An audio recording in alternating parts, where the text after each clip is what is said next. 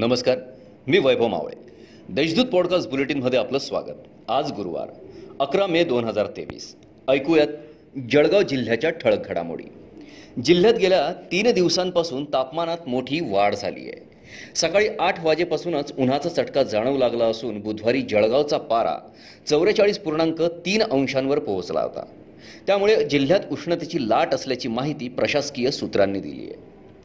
जिल्हा परिषदेतील सामान्य प्रशासन विभाग ग्रामपंचायत अर्थ विभाग यासह सहा विभागातील कर्मचाऱ्यांच्या प्रशासकीय आणि विनंती बदल्यांची प्रक्रिया जिल्हा परिषद सीईओ डॉक्टर पंकज आशिया आणि खाते प्रमुखांच्या उपस्थितीत बुधवारी समुपदेशनाद्वारे जिल्हा परिषदेच्या एकूण एकशे त्र्याहत्तर कर्मचाऱ्यांच्या बदल्या करण्यात आल्या आहेत. जुन्या भांडणाच्या कारणावरून तरुणीला रस्त्यात अडवून तिला मारहाण करीत हाताला चावा घेतल्याची घटना तांबापुरा परिसरातील गौतम नगरात मंगळवारी घडली. मारहाणीत दोघांनी तरुणीच्या पर्समधून रोकड व चांदीची अंगठी हिसकावून घेतली.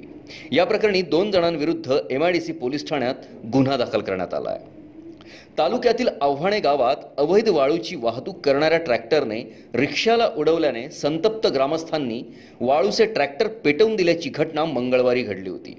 या प्रकरणी दोन्ही ट्रॅक्टर मालक व चालकांसह तालुका पोलिसात नऊ जणांविरुद्ध गुन्हा दाखल करण्यात आला आहे राज्यातील सत्ता संघर्षावर सर्वोच्च न्यायालय उद्या निकाल देण्याची शक्यता आहे.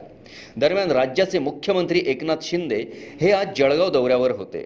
या दौऱ्यावेळी मुख्यमंत्री एकनाथ शिंदे यांनी सत्ता संघर्षाबाबत सूचक प्रतिक्रिया दिली. या होत्या आजच्या ठळक घडामोडी. आता वेळ झाली येथेच थांबण्याची. भेटूया पुढील पॉडकास्ट बुलेटिन प्रसारणात. तोपर्यंत संक्षिप्त बातम्या आणि ताज्या घडामोडींसाठी देशदूत डॉट कॉम या संकेतस्थळाला भेट द्या. धन्यवाद.